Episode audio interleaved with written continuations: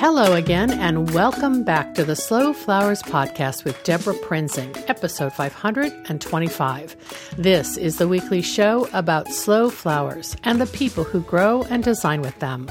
It's all about making a conscious choice, and I invite you to join the conversation and the creative community as we discuss the vital topics of saving our domestic flower farms and supporting a floral industry that relies on a safe, seasonal, and local supply of flowers and foliage. This show is brought to you by slowflowers.com, the free online directory to more than 880 florists, shops, and studios who design with local, seasonal, and sustainable flowers, and to the farms that grow those blooms. It's the conscious choice for buying and sending flowers. And thank you to our lead sponsor for 2021, Farm Flowers.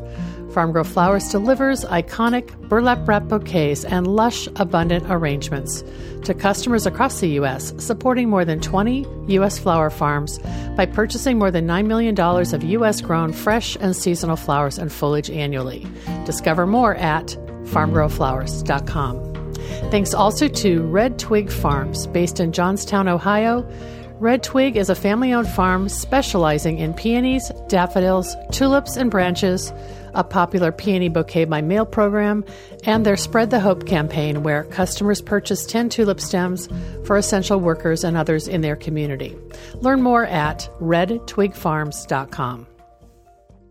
In celebration of our Slow Flowers podcast's eighth anniversary, we launched our new live stream video format, calling it the Slow Flowers Show, with the goal of sharing the faces and voices of our members, as well as tours of their farms, their shops and their studios, and most of all, their flowers. You can watch the video design demo of today's guest in our show notes for episode 525 at debraprinzing.com. I'll tell you a little bit more now. You may have met today's guest as the owner and design director of Florescence, an event floral design studio focused mainly on weddings, and over the years, thousands of weddings. In 2020, Anne Bradfield followed her dream to become a full service floral studio providing deliveries for daily floral needs, subscriptions, as well as wedding and event florals. In the spring of 2021, Anne officially made the leap and rebranded as Analog Floral. Analog Floral is home to artfully irregular floral design committed to sustainability, environmentally friendly practices, and connecting people through the joy of flowers.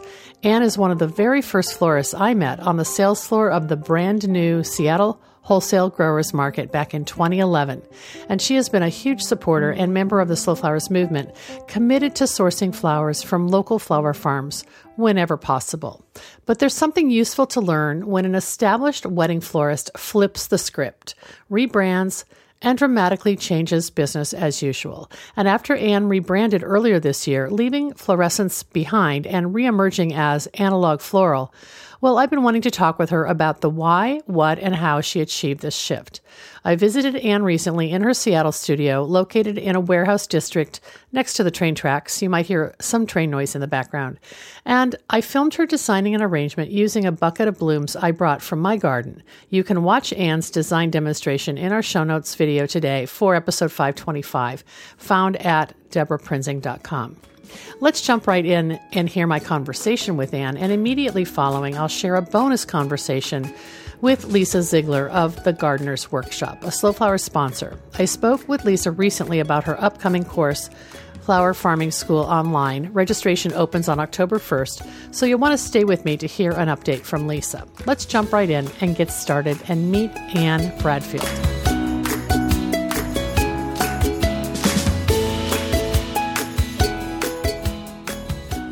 Hey, this is part two of our interview with Anne Bradfield of Analog Floral.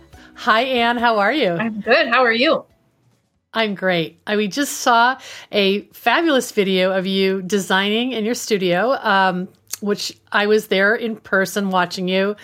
Uh, you made my flowers for my garden look really good. So thank you for sharing that. thank you for sharing your flowers.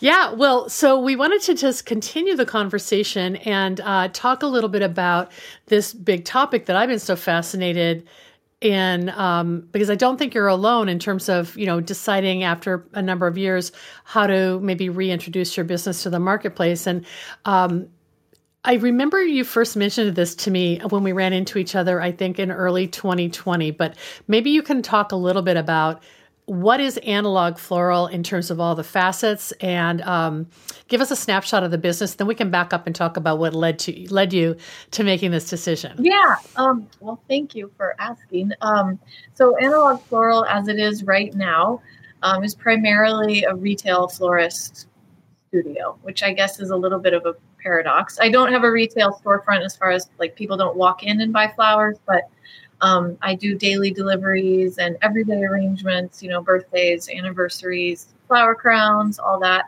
as well as micro weddings um, and elopements that can be picked up at the studio.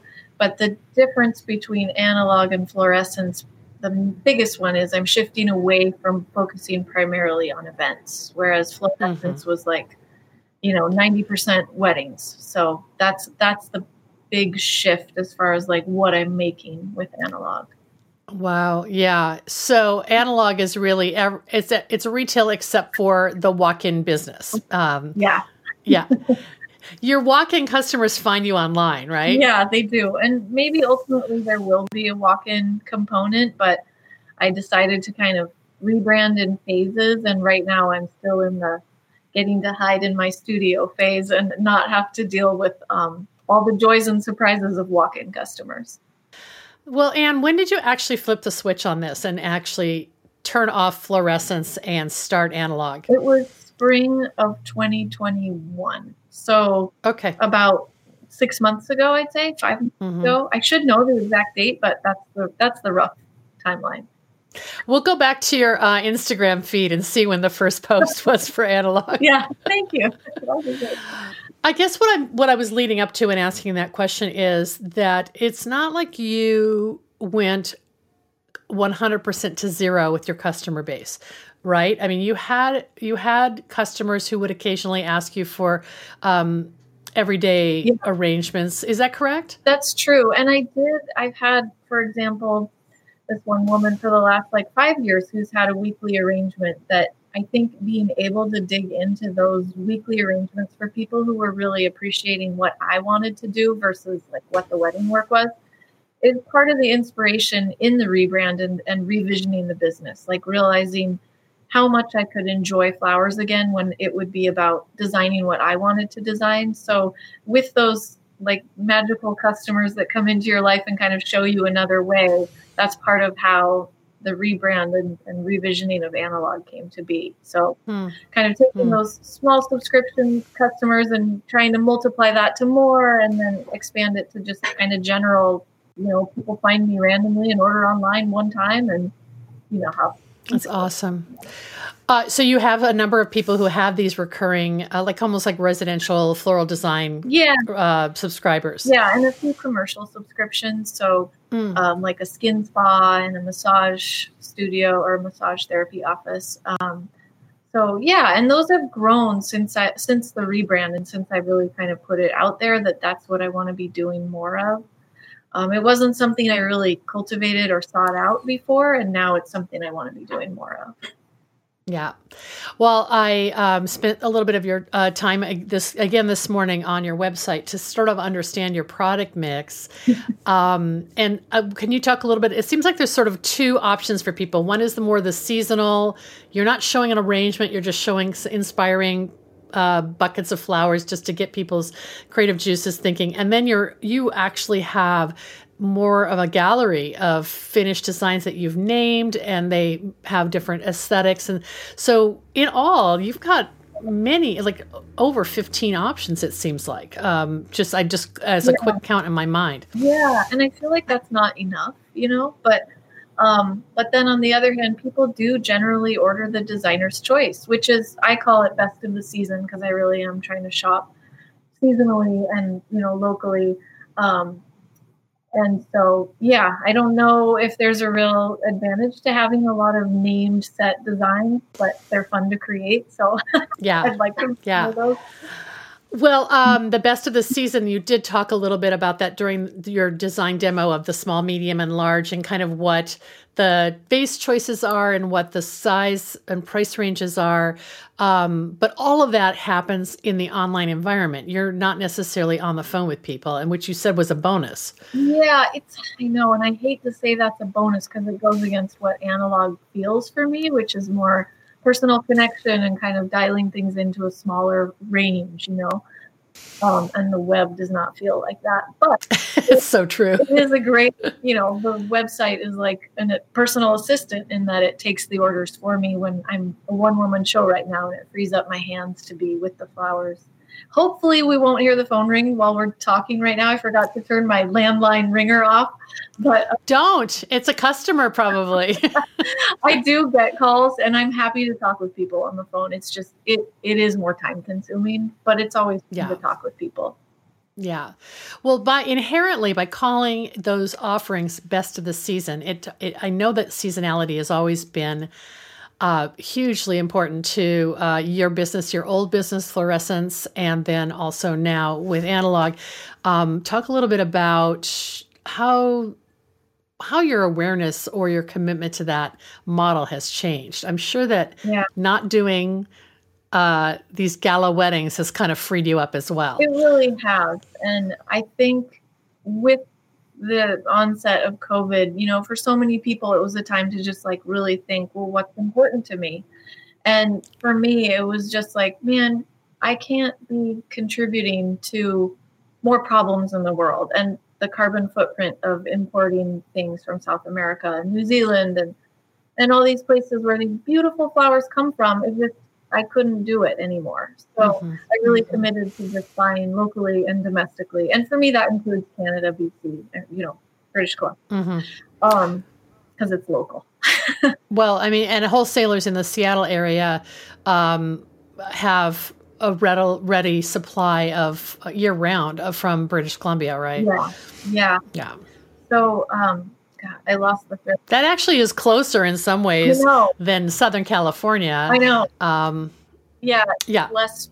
We've less but um, there was this one image that really stuck out to me from the beginning of the, the pandemic when wholesalers were alerting people to supply line problems and one of the wholesalers in this area had sent out this picture and it was the inside of a passenger plane and it was full of boxes of flowers from South America. And the reason they sent the picture was like, look how hard we're working to get you your product. Um, these passenger planes are full of flowers because there are so few flights, and we're just getting them to you as however we can. But just the visual of that, like you imagine a plane full of people, and then in place of the people, is just box after box after box after box of flowers, and it just I don't know. There's something about that image that was just like, wow, I don't need to be contributing to that many more flights in the world on a daily basis. Wow. So that's crazy. Uh, Are you saying like mostly um, flight uh, imported flowers come on cargo yeah. jets? So this this one had like seats where yeah. you a human would sit. Oh, yes. that's like crazy. Underneath the you know the baggage thing, whatever they call that thing above your head, where you put your carry on bags it was just like almost all the way up to there with boxes that were kind of like netted in. And usually the boxes are, you know, they're in the cargo hold or however they get there. But yeah. if you have the picture, I saved it. I'll to send it to you. well, you know, I do remember that um, it wasn't that long ago, maybe two years ago, when you you sent me an email and it was sort of like true confessions, Debra. I'm done saying yes to brides who want white hydrangea in January, or you know, like that sort of became a metaphor. I, you might have, I'm paraphrasing, but it yeah. was something to that effect, right? Totally. And white hydrangea for me is kind of it. It symbolizes that crutch of using. For me, what was the crutch of using the South American imports? Because it's big, it's fluffy, it's cheap. It, you know, it does a great job of making things big and puffy. But um, yeah, I just got really tired of it, and I had to kill my addiction to white hydrangea. So that that's been fun to just reimagine how to design. And I think the way that I my eye really truly wants to see things, it's not really with white hydrangea. So it was a good transition for me, and I've been able to yeah. kind of like step into what feels beautiful to me more. Well, it's weird how all these things kind of came, uh, like these parallel experiences came together at this the right time when you were ready to make a change with your the aesthetic that you wanted to design with and then you wanted to change the type of floral design that you were doing for customers Yeah. and then of course covid imposed itself on all of that too Totally. um, that's really interesting. But you know what? And I'm gonna I'm gonna share in the show notes when we post this on uh, DebraPrinzing.com uh, the interview we did when you were a guest on the podcast before, because that's when I asked you about, you know, what led you to get into floral design in the first place, um, and you had an art you had a fine arts background, right? Yeah, as so many florists do. It's really I'm not unusual in that regard. But yeah, Yeah. Yeah, Yeah. And so when you started this road down floral entrepreneurship, it was 18 years ago. Yeah, yeah. I actually Wow. bought Florescence in 2003, and um, yeah, and just kind of stepped into the world of flowers that way, not really having had any experience other than I did work for a, a landscape company when I lived in Boston, and she kind of specialized in flowering gardens, so I got to know flowers in the context of the garden that way but then you know seeing them in the context of cutting them and putting them in vases was all new and big learning curves so Well, you write about this a little bit on your website when you said um, that the Brie brand also was uh, claiming a name for a business that was truly you, whereas Florescence you kind of inherited when you purchased an existing business. I never thought about that, but I guess it's sort of like, you know, getting a, a pet from the, you know, the I don't know, from a, a breeder or a humane society kind of thing where they're like, oh, this is the dog's name. You're stuck with it, you know. right this is fifi and then you're like oh i don't want a fifi Actually, it solved a great problem when we got our lab back when my kids were young because we're like, hey, they already named this dog. We can't have a fight over it. It was sort of easy. right there is that and for me that was easy too like the business had a name it had a website there was i could just step into it. But over time i kind of realized that it never it didn't really feel like me. And analog floral really does feel like me. And i i can't remember did we talk about this during the design demo debra when that part of naming it analog was kind of a reaction against all the you know just constantly needing to be on top of social media and everything. And i had i had said to people who were working with me at the time like i wish i could just write everyone notes and and say how much i appreciate them as customers and it doesn't have to be all this social media conversation which has its place and is wonderful too Yeah. More Yeah. You're not completely running away from it, No. but you're just trying to. It, well, I think that's, you did mention it, and I joked that I said, well, it's also kind of a play on your first name, Anne, Yeah. which I don't know if that would, but this beautiful A and the logo is quite nice. thank you Um, but I also just think the logistics of rebranding is really scary to people, and I would love to hear you share kind of the the advice that you uh, you know would like others to think about because no, there's no real playbook for this. Yeah. You had to do a lot of your own legwork and, and research to figure out how can I transition and not not have a huge drop in revenue, for example. Yeah.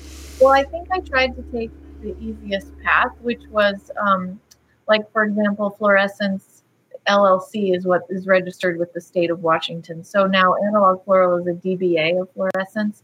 And that was easier because I had pre existing contracts with clients for, you know, through February of 2022. And I could just keep those contracts because Florescence is still my legal entity. So, so that was one decision instead of like creating a whole new company. I just did Mhm. DBA. But Mhm. seems like I didn't anticipate all the just little details of, oh my gosh, you got to change your Google listing, you got to change your Yelp, your, and then all the places that you kind of started to appear on, you know, referral websites and things over the many years. It's just a lot of um, kind of administrative work that I just kind of took a lot of time. And I'm Yeah. done with it. So Florescence is still out there.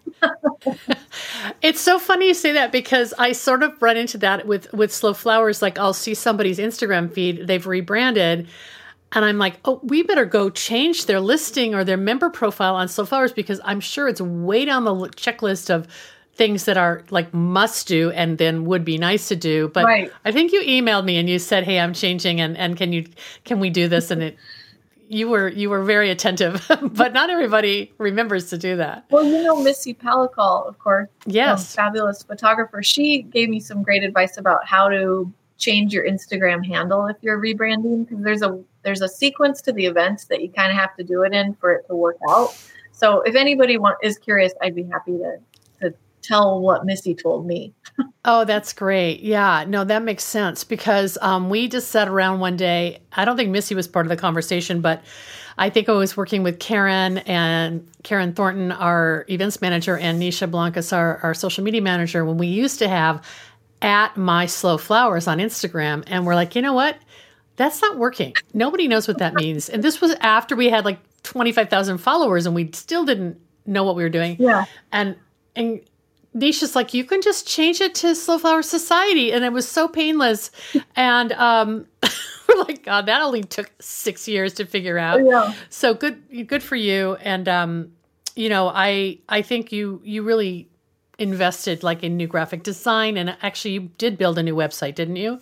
yeah. And I decided to go with a Flora Next website, which I'm sure a lot of the listeners will know what that is, but um, it's just a template website for florists. So I decided to just keep things easy in that way. And the graphic design, that part of it, I thought was going to be quick, but wow, I was very picky. I really didn't, I was not an easy customer. So that was really time consuming too, but Hmm. and, and really gratifying. Yeah, yeah. Well, it's nice to see your little flower van with a new logo on the side, Yeah. and and like that. The people in, the, in our community who shop at the Seattle Wholesale Growers Market uh, parking lot, we see each other's vehicles. So I instantly saw. I think I might have seen that first before I even had spoken to you. Yeah. Um, and then the Floranet, I wasn't really familiar with that, but is it is it appealing because of the e-commerce component? Yeah. And it's Flora Next um, with a Oh, NEXT. Okay. Um, and it was appealing because it's just totally, yeah, it's set up for e-commerce. And I had kind of been limping along with um, a WooCommerce part of my old website when I was still Florescence. And I'm sure people can do that great too, but it just, it was a lot more labor intensive to maintain and to change product info. And because the FloraNext template is designed for florists, it's just very easy for me. And, you know, Well, and you're looking at what is the customer experience. If people are wanting to buy online, you have to make it eh, completely intuitive almost. Like Yeah. they they do the same thing when and they go to every other site yeah, and you wanted to do that. I did. Yeah. So, uh, give us a sort of a snapshot of a week in the life of uh, Anne Bradfield and Analog Floral because when I was talking about, I don't know, we had another conversation. And I talked about you being daily, and you're like, "Well, I'm daily, but I don't deliver on Tuesdays." It's like, who's keeping score, right? I know. Oh, daily, such a difficult word. Um, a day in the life. So I would or a week? Like, in a like, how does the cycle work? the flow. Well, it starts on Monday, and I'll get a standing order at the Seattle Wholesale Growers Market for the things that I'm pretty sure will come in and be ordered that week. Um, and then I bust out my hospital gift shop account flowers, which is kind of nice to have those bread and butter accounts that maybe don't represent the brand in the way that you know you really want it to, but it's it's good bread and butter. So bust those out and whatever you know deliveries have to be picked up that day. I do use a courier service, so I have to get everything ready by 10 a.m. for pickup. Um, Oh, wow, every day. yeah, so I leave the house at six in order to to get the flowers and get everything made. Mhm.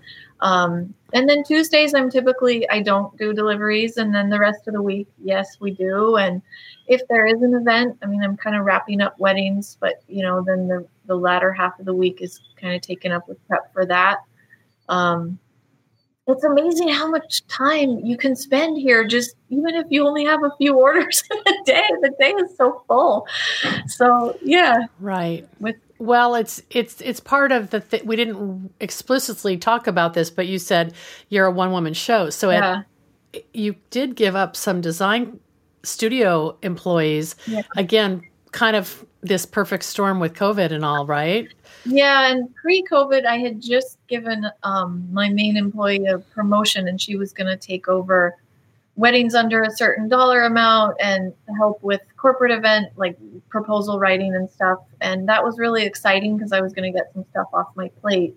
And then with COVID, um, you know, I had to lay her off. So I went from at a peak having like maybe, you know, four or five employees in the busy season to just doing it all myself. And I mean, it, it's gratifying and it's exhausting. I mean, it's I think a good time yeah. to be doing it all myself because during a rebrand, you really want to hone in on what you want the business to be and what is important. So it's a good time to be a one woman show, but you know, the flip side is it's also just there's no one to rely on. it's like if, if in order Right. Right. I was thinking about that. Like COVID took those things off your plate, not another employee, because you did kind of put a pause on the wedding business and and then but when when you kind of when we reemerged you still had those yeah. bookings carry forward to 2021 right yeah i mean everybody in 2020 postponed to 2021 and because i kind of knew i was going to have trouble with staffing and i probably would be looking at being know, one, one woman show i didn't book new weddings for 2021 but every weekend has been full with you know the postponements. So just the do overs. Yeah, wow, do overs. Yeah. Uh, and you mentioned that you do have freelancers you can bring in if you need yeah. help yeah. on that level. Yeah. For go ahead. I'm sorry. Oh, I just I was just gonna say, you know, kind of get in this groove of working by yourself and thinking, I can do this. Why would I want help? And then whenever somebody's here helping, it's just so nice, you know, to talk to someone and like realize, yeah, you can turn things over to people, and that's good too. Not to become too like, you know, I don't know, megalomaniacal. Yeah, yeah. Well, what about 2022? Like, are you actually, uh, you mentioned some pickup weddings. Are you trying to keep them under a certain size so you're not having to do the big installs that you used to do? Yeah. So I just don't really want to be out on site doing weddings. I mean, gosh, I yeah, I hate how that sounds, but I just I'm burnt out on being on site, doing the big installations, the big hanging stuff, the you know, just a million details and garlands for the seating charts and da da da da da da da da da. So anything that can be picked up at the studio and somebody's comfortable delivering it themselves and setting it up, I'm happy to get flowers in their hands. And then I'll still do corporate because that just has a different energy around it and it, it's yep different. Yeah. Yeah. And it's it's all of this is aligning with your lifestyle as well. Like this was a personal choice you made mm-hmm. as well as a business choice. So like you have your weekends free now. Yeah. Well, I will. After this fall craziness, right? But that's the goal, right? Yeah, I would I would like to be around more on the weekends. I mean, I have two small kids and we were talking earlier about you know, the business for the past six years supported the family. My husband's been a stay at home dad. And it's been awesome to see that a floral design business can do that and then that I could do that for my family. That's so impressive. Yeah. but I'm re- But it's also mentally and psychically and uh, physically tiring too. It is and I'm just kind of now that the youngest is in first grade and we're ready to kind of share the burdens differently and and not mm-hmm. have as much of it be on the floral plate. mm-hmm. When you guys go on vacation, do you have like like a house sitter, a floral sitter who comes in and picks up your accounts for you? Yeah, you know, vacation hasn't happened a whole lot in COVID, but there is a wonderful woman who I've known for a long time, and she's a retired florist, and she will um, just come in and and take care of the the stuff that is like the you know the hospital gift shop and kind of yeah the regular stuff. stuff. And then I'll just turn off the web shop for, you know, everyone gets to go on vacation. And I think that's part of it too, is like establishing that I am a small business and I I am going to turn off my web shop sometimes for a week. And, you know, that's just part of what this brand is. I'm not trying to be there all the time for every person. Mm-hmm.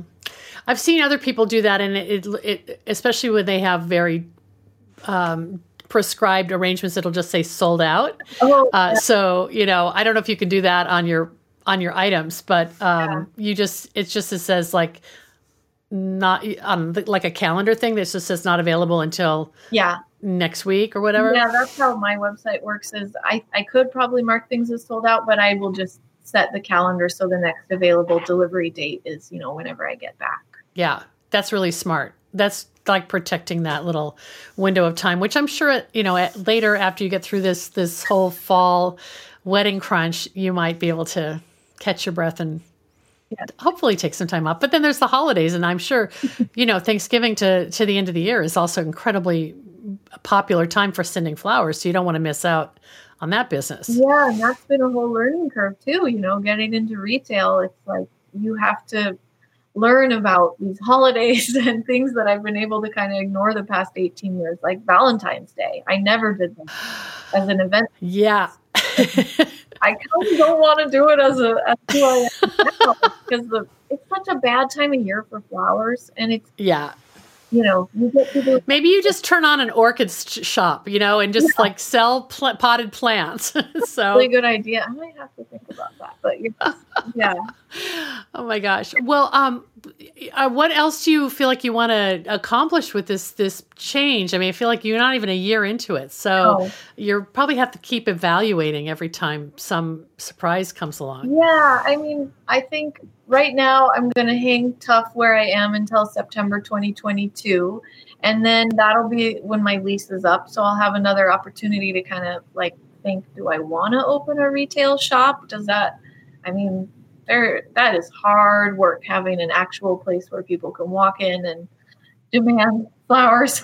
Um, so I don't yep. I'm up for that, but that'll be something that I'll evaluate and just kind of try to calibrate that balance of making enough to cover your overhead and pay yourself, but not be overworked and just kind of trying to yeah. figure out which channels will best do that for me with analog. Well, the thing that you said that made me the happiest um, at the beginning of this conversation was that you you were able to fall in love with flowers again, yeah.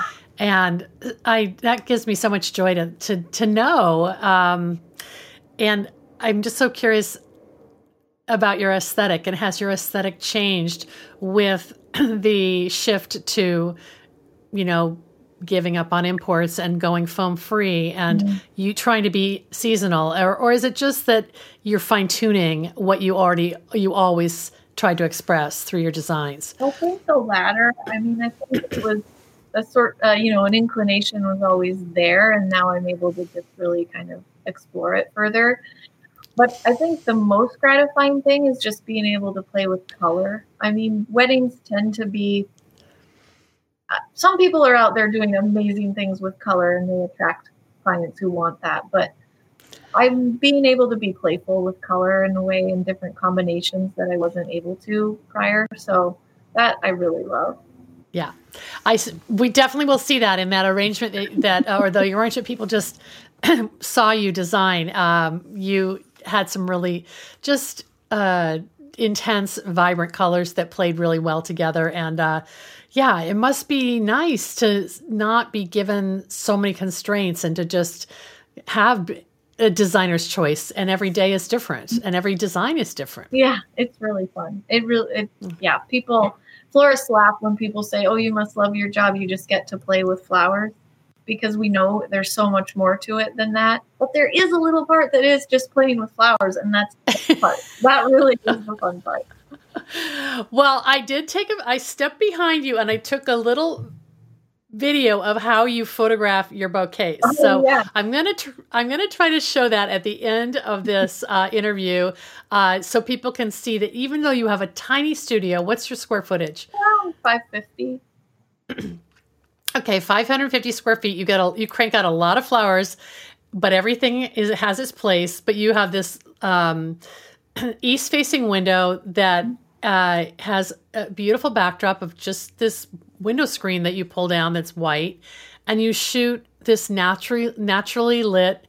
Um, you know project product every time you something goes out the door and it's so clever and like really smart for everybody to kind of set up their spot to take photos because yeah then you can't you have no excuse right you kind of have to have that designated clean zone where it's you know you don't have to think about it every time. It's just there for you. Uh, i love it. That's so cool. And thank you so much. Is there anything else that i didn't ask you that you want to mention before we wrap up? No i feel like we covered everything. It's so fun to talk to you always I feel the same way.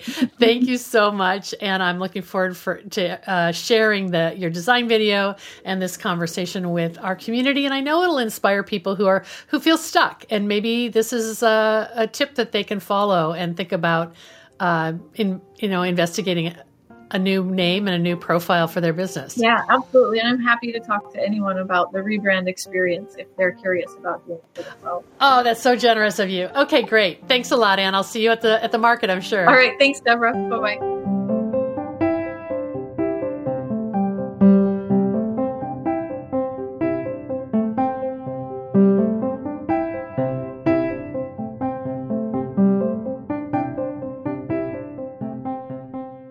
I forgot to mention that you can also find a link to my first podcast interview with Anne Bradfield in today's show notes. That was episode 236. I can't believe it's from 2016. Wow. You'll love learning more about Anne's path to flowers, and you can find the link in today's show notes at debraprinzing.com. And here's my bonus conversation with Lisa. Links to her workshop are also in today's show notes at debraprinzing.com. Hey, everybody. Today we have a bonus interview for the Slow Flower Show with one of our fabulous sponsors and friends, Lisa Ziegler of the Gardener's Workshop. Hi, Lisa. Hi, Debra. So good to be here with you. Yeah, it's great to see you. And uh, just imagine what's going on there on the East Coast. It's noon already, your time. How's your how are your flowers doing? Hey, you know it's um, they're kind of slowing down a little mm-hmm. bit, but mm-hmm. we're ready for that. And we've we're having cool nights um, and still warm days. So we're kind of weaning people off of our product. We're still having sunflowers coming in. So we're still going at it. Oh, yeah. Oh, yeah. But here we are, kind of toward the second half of September, and your mind is turned toward the um, first uh, big course of the fall that you're teaching. And um, we're going to talk a little bit about it. So, Lisa is the creator of a lot of online courses for the gardener's workshop but the the signature course is the flower farming school online the basics. And you're um, getting ready to open registration and the course starts in november. So I just wanted to share with everybody how they can get involved and if they haven't taken the course how they can uh, check it out yeah, thank you, Debra. And you know, we are anticipating the largest registration we've ever had in our history for all four of our courses that register this fall because of the state of our industry and the demand for local flowers and helping people really find their way. So it's like we are, we've been working really hard to make it as smooth as possible for everybody as they register. Well, I mean, the online platform in general has also exploded in the last two years. Luckily, you had it all figured out before COVID arrived, but um, but you're delivering coursework to people who need it when they can't travel. Yeah, and I mean, it's really kind of was a great fit for that. But even before COVID happened, we learned that it's just so much better or you can learn so much um, deeper mm-hmm. maybe is the word when you have a connection with an instructor. Because what's different between online and in person is when you're in person i mean it is wonderful. Don't get me wrong and that still needs to be a part of our education but you don't have access to that person after the conference right? Um, with our courses we have been working and that's been our goal working really hard because we keep our students in touch with each other and even with their instructors um, indefinitely after right. the courses. Lisa, when did you start? I know you had a previous name for it, but this is the same course, your signature original course, yeah. Flower, Flower Farming School Online. Is this like the fourth or fifth year? This is the fourth year. Okay. Yeah. Wow. Wow. Yeah. And we've just, we've just been working so hard. So we've brought new team members in the game the last couple of years. And couple of them, their sole purpose and job focus is making our student experience what they want and need, you know? Mm-hmm. And it's really helped us ramp up our, our live coaching sessions. We have added some steps to that that have just helped. This past class with Dave Dowling this um, summer of 2021 was the first year we used it. And the students were um, just so pleased and so it was just so very very helpful so mm-hmm. we're constantly we've been doing it for a little while but we're hacking away at making it better and better all the time Well, talk about that experience, like the funnelist. Someone comes in and registers for the school, the course, and it's right. a six six week course. What's right. walk us through the flow and like what will they experience? Sure. And, and what you know, because people are looking for I mean, like you said, new people are looking for how to plug into this this profession. Sure. So basically, what happens is these big schools that um, we offer for any several different areas of flower based businesses. Our six weeks is how long it takes for the courses to be delivered out. Um, and we only offer them once a year and that is because the instructors are so in, are so active with the mm-hmm. students. Mm-hmm. and the instructors have to be free. These people most of them are still farming full fledged um, so that's why we only offer it once a year. So you register. My particular my course is um, October 1st through 5th. Then the Farmer Florist School is later in October. And then our greenhouse growing course with Steve and Gretel um, is in November, as well as Ellen Frost's um, Florist School online. Yep. Growing your business sourcing local locally grown flowers. Yeah. Sorry. And we're we're going to talk to her uh, in next month. So I mean that is just so awesome. Yeah. So anyway, so you all those enrollments happen. My school and Jenny Love's Farmer Florist School starts the 1st of November and it runs for 6 weeks and the other two courses start in January. And what happens is each week once school starts, you log into your online library and lo and behold, there's a whole nother group of sessions of videos. Um, and then you have, um, they're yours forever, but we really highly recommend that you look at them because at the end of that week, you get a live Q&A session with your instructor. Um, and then we offer you also an optional Facebook group, which we call our alumni groups. That is after school, everybody is put in there, all, not all, Many of our previous students are in there. And I just can't even tell you, Debra, well, you know about community online. Mm-hmm. I mean, mm-hmm. through Slow Flowers, the community and the support. I said this to somebody the other day. It's like when you're a member of that alumni group and you face a challenge or a problem, it's like a bunch of little ants run over and hold you up and carry you to where you need to go. That's exactly what we see happening over and over again. Because I find that it's really different being a member of a group of people that also want to become professionals that have got the same amount of skin in the game as you. You know, they've invested in continuing education and it's just very, very different. And of course, our instructors swim around in there too and um, answer questions as well. Well, it's peer to peer, which is um, so awesome. And, and, and, don't you find that having been a flower farmer for so long yourself, be, pre technology, that's would happen uh, in different ways, but people would visit each other's farms or, you know, right. help each other with all kinds of sort of back to the barn raising idea, you know, just all many hands make light work. And this is more the virtual version of that. It's true. You know, when we used to go to conferences and we didn't have cell phones in our pockets, I mean, you felt like you couldn't even sleep while you were there at the conference because you wanted to talk to this person, that person, and that person. And I mean, the tip of the year that I two tips of the year that I got at conferences was growing sunflowers every week and that Lisianthus is a cool season hardy annual. And I learned those by in a hallway at a hotel mm-hmm. and snooping around at somebody's farm. They said, sure, go look around. And I discovered that. And it's like we're able to do that now um, through social media, um, closed platforms, and gathering together. You know, it's That's awesome. Amazing. That's great. Well, uh, this uh, we're giving people a little heads up because your registration opens October first through fifth. Yes. Um, what? Why do you have it such a con, con, you know con, condensed period of time? Are you just trying to keep everybody on schedule, or uh, you sure. know what? What's that all yeah. about? So, I mean, we have tons of prepar- you know, preparation to do once we get see what our enrollment is. Um, and so we used to have longer enrollments, but you know what? You know what happens? People enroll at first and at the end and in the middle, there everybody's thinking, "Oh, I'll do that later." Yeah, so they wait till the yeah, last minute.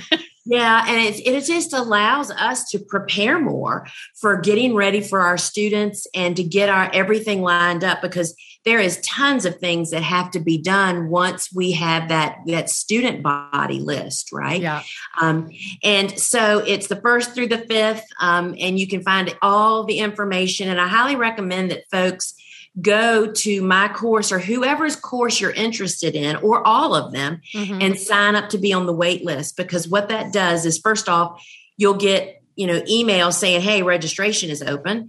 And secondly we send out lots of our best resources to those students to people that are on our Cons- list considering it. in our courses yeah. Um, and you want to get all the best stuff and that way you automatically get it and you don't have to be like chasing it around well um, i'm not i think i've been on all your waiting lists and you do send out some some really good freebies just to kind of yes. help people understand what they could be experiencing um, when they yes. really dive in yes so what is the price of the course lisa and um, sure yeah so the course is $595. Um, we do offer a payment plan, and you can find all those details over on um, the website. And, you know, we just feel like, you know, friends, that is a BB in the Astrodome to the, if once you take the course and apply those lessons um, to your business, I mean, you will recoup your investment by a long shot. And, you know, the thing that perhaps people, a lot of people that haven't really done online courses before don't understand is when you buy an online course, it's yours forever. It's just mm-hmm. like buying a book. You just log into your library instead of picking up a book, right? Well, you'll listen. I mean, our courses are so packed with information. I mean, we are all about that practical, hands on, step by step stuff you will be so overwhelmed when you initially take the course that you're only going to hear those things that will apply to you right now. Sure. What our students find is by going back and reviewing the courses you know, twice a year, you know, like maybe again, you know, midsummer when it's too hot to work outside, it's like, oh my gosh, I've totally forgot that that whole where I am now, that I've built my business and I'm up and running. Now I've got this problem. And there it is in the course. We find that um, that's another thing the alumni groups it's yeah. just really really funny somebody will post a question and another student will chime in and say well you know they talked about that in class four session two um, you know if that yeah. answers your question and yeah. And people learn in different ways. So sometimes yes. repetition is when it finally like sinks in and you're like, oh yeah, now I get it. Now I know what she's talking about. So yeah, so I love it. It's just an awesome way. And we are really um, our pool of instructors are all people that have built sustainable, profitable, long term flower businesses. Yeah. Um, whether it's flower farming or farmer florist or whatever. Um, that's kind of what we are sharing. And it's just, it's just top notch. Yeah, I, th- I think that's sort of your brand, and that is to have um, you know people who are in in the sort of down and dirty in the field doing in the field or the studio doing the work that they're also teaching and then the the support and the community. So um, we're we're really happy to partner with you to get the word out about this.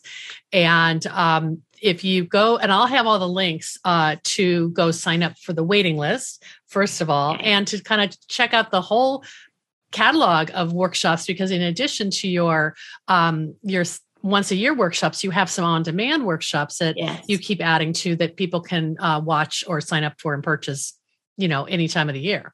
So that's worth checking out too. Yeah. And you know, Debra, the one thing that I want people to really hear loud and clear is that there is room in the cut flower industry for new growers, new farmer florists, new florists that want to dive in to bring in locally sourced products in. Um, because people, I often hear this aren't there too many flower farmers? Friends, as long as we are importing um, billions of dollars of flowers a year in there's plenty of room. But the difference that sets us apart is we have to become professionals. We have to make it convenient for our commercial customers to buy from us, which is not the case in most people's situations. Um, and so I just want people to understand there is plenty of room. And I tell you, I heard this the other day that particularly in the farmer florist industry right now, the florist are exhausted after the last two years of rescheduling, yeah. trouble getting product. It is prime time for people to get in and get their feet wet. And um, I just think it's point.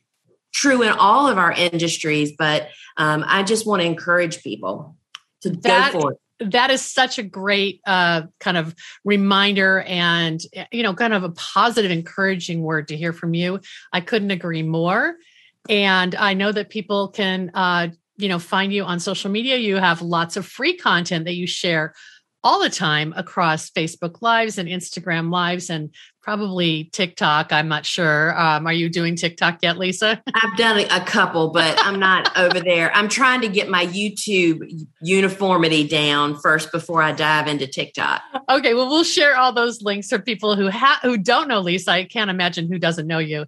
And um, you know, this is the time, and I think you're absolutely right. There's this is the time to invest in yourself and professionalize your business and learn from a pro like Lisa Ziegler and her team of other instructors. So um, I hope you have a great registration and I look forward to seeing what happens once uh, the course starts in November. I know a lot of people will be so just the perfect timing and so ready to dive in and, and get ready for next season. Yeah, and we just need to remember that the rising tide lifts all boats. That's you know, right. that's don't be afraid of competition. Embrace it and lift each other up. That's what's built me where I am, literally. That's great, Lisa. Thanks so much. Thank you, Debra.